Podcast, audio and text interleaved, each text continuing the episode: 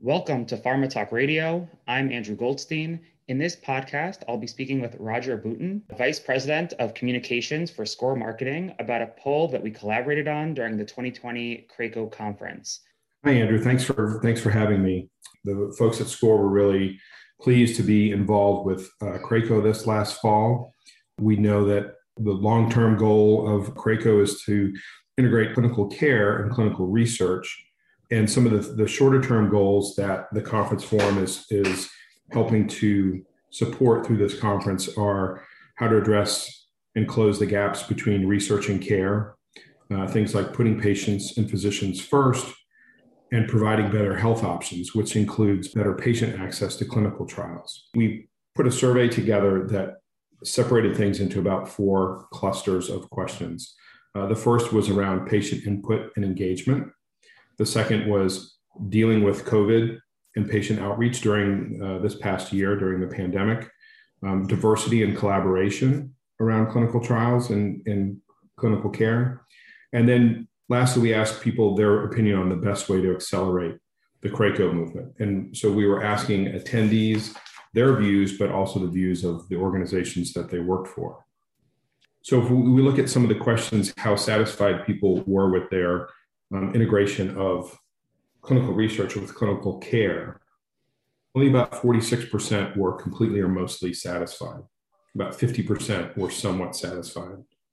But then when we jump a few questions ahead and we look at what is their satisfaction with patient engagement, 70% were completely or mostly satisfied. Now, absolutely recognize that those are two different things, but they are closely related. And so we're wondering is there a disconnect there? Another thing that makes us look at that and ask questions about it is we asked the attendees how they sought patient input. And they had, there are several options here focus groups, individual in person surveys, online surveys, patient advocacy groups. So, one, we have to assume that some companies may be getting input from multiple levels. But the, the two that people responded most to were focus groups and patient advocacy groups.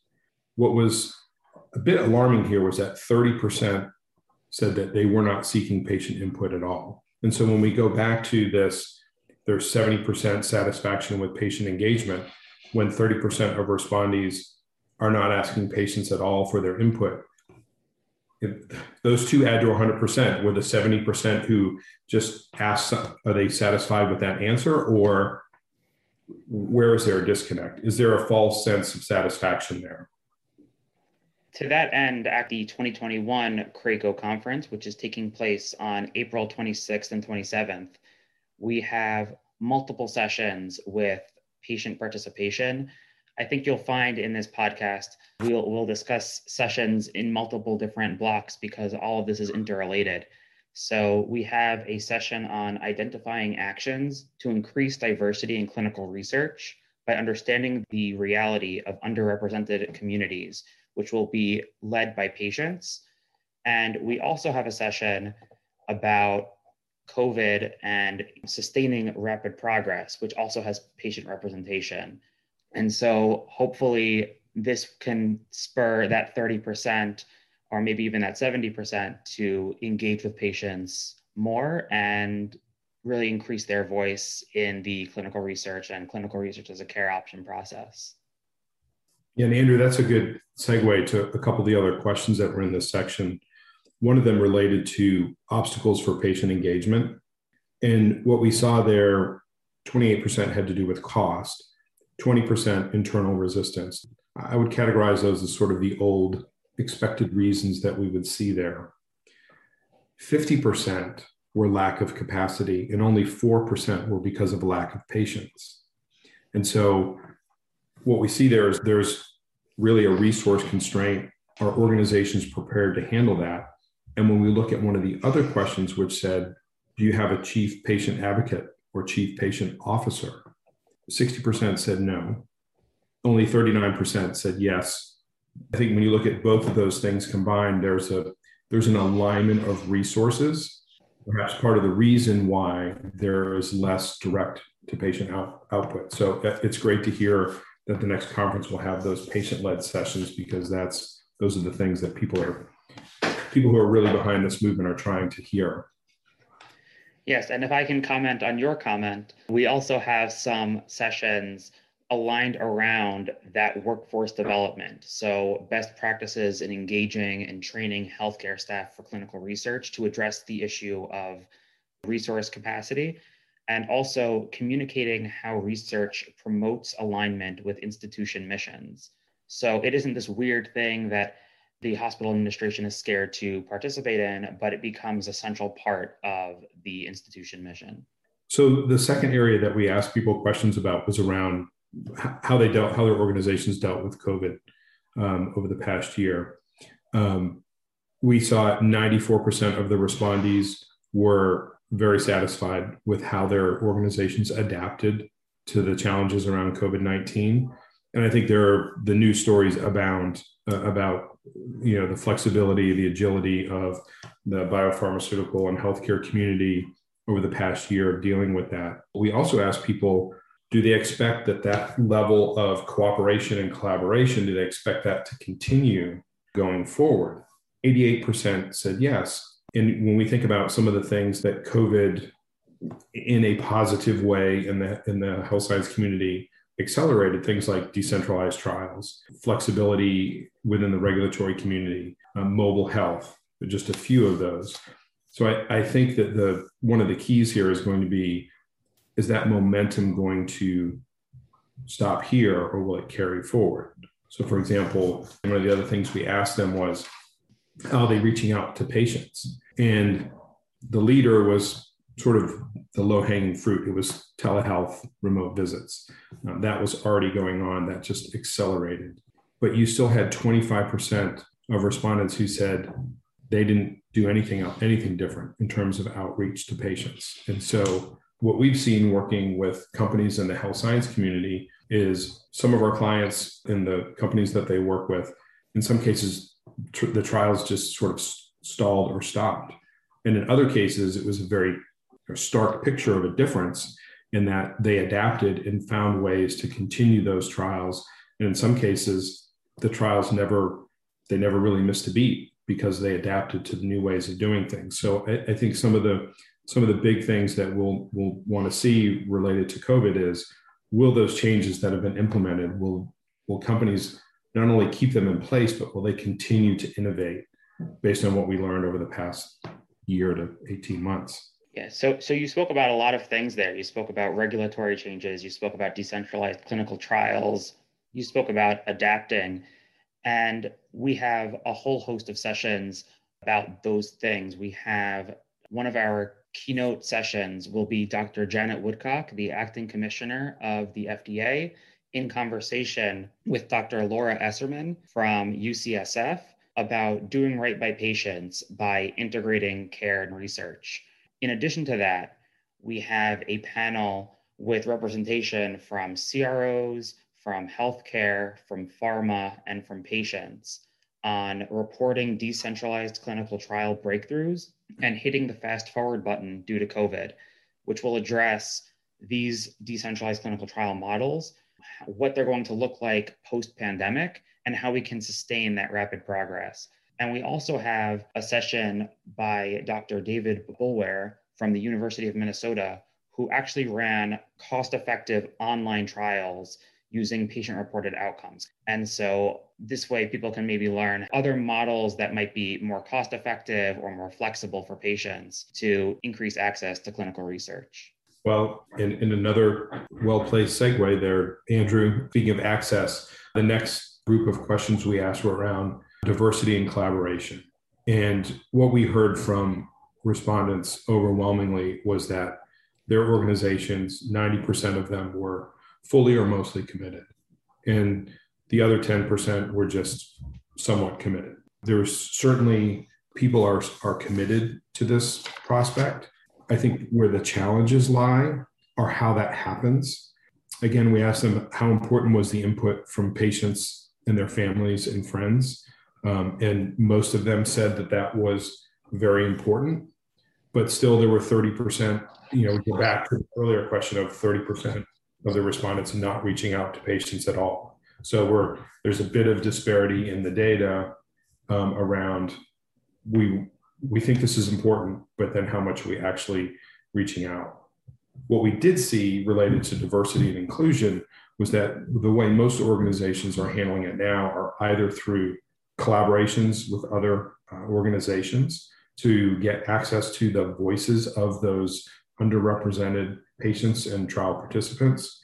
And what we also saw is that not only are they are they more of them, but they are happening multiple times. So it's not just a one and done situation where they've done it once and now they're done, but they're doing it more and more often. And I think again, this is another situation where progress is happening, seems to be headed in the right direction. There seems to be, from the words of the responders, a commitment by them and their organizations to do it. And it's now the challenges of how do we make that happen? How does that, how do we actually implement that in our organizations? And, and so to that end, actually opening up the second day of the conference, which will be April 26th and 27th. So this is for April 27th. Opening up will be Dr. Chris Purnell, who's the Chief Strategic Integration and Health Equity Officer of University Hospital, which is in New Jersey, who will be talking about her participation in the Moderna vaccine trial and how we can improve health equity in care and research by tackling these racial disparities. Following, following her talk, we will have Dr. Wolfram Nothaft, the Chief Medical Officer of Takeda, on what Takeda is doing and to improve, improve access to clinical research. Following that, we will have Dr. Ramona Burris, the Associate Director of Diversity and Inclusion in Clinical Trials at Janssen, who will discuss how her and her team are working to shape the future of clinical trials by ensuring that they are more diverse, inclusive, and equitable um, as I spoke about earlier, we have the panel discussion led by patients on diversity by understanding the reality of underrepresented communities. We have healthcare talking about how they track diversity in their hospital and in their clinical research and what they've learned. And we also have at the end of the program the Road to Recovery report from ASCO and what they're doing to ensure that clinical research is accessible, affordable, and equitable. Well, in the last group of questions that we asked people, Andrew, were around their views on how to best accelerate the CRAACO movement. One of the things we asked uh, respondents was, what are the important activities to accelerate CRAACO movement? And we asked them what was their most important and what was their second most important. And the two that 70% of the people placed as either their first or second were participating in working groups, which had 52% of the respondents say that was their most important. And then identifying and working with patient advocacy channels. And so, to me, what this says is what people are looking for are opportunities to connect. They're looking for opportunities to be with other organizations, learn from them, understand what they're doing, share what they're doing, to see how they could potentially work together, how they can, you know, when you when you look at advocacy channels, companies are reaching out to advocacy channels because they want to understand what the challenges are for the patients that they represent.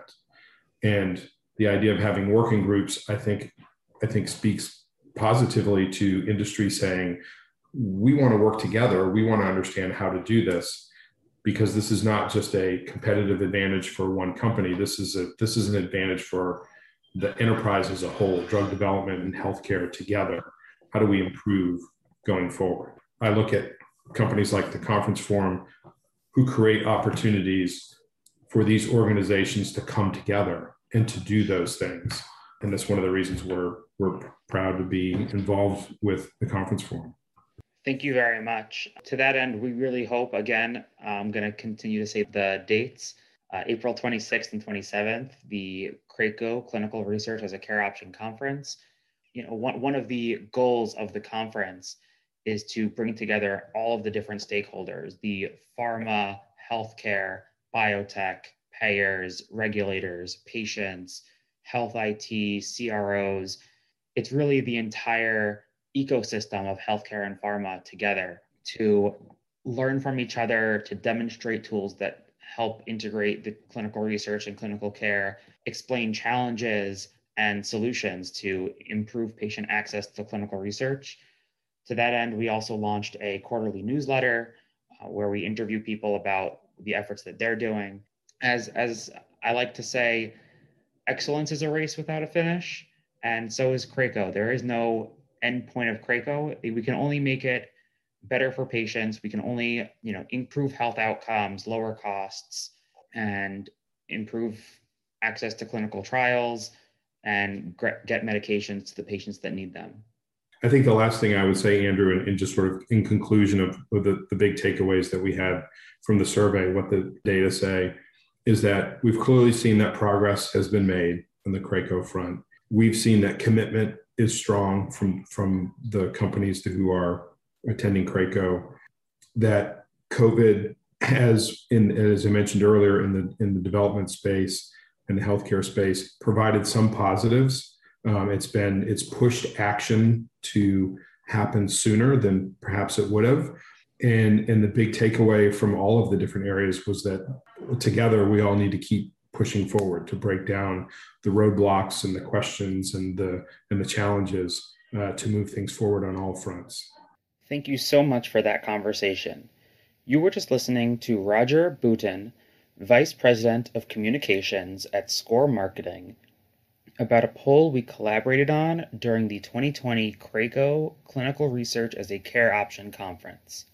For more information about the 2021 CRAACO Conference, which takes place April 26th and 27th, please visit craacoevent.com. That's C R A A C O event.com. Use code SCORR15, that's S C O R R 15, for 15% off registration.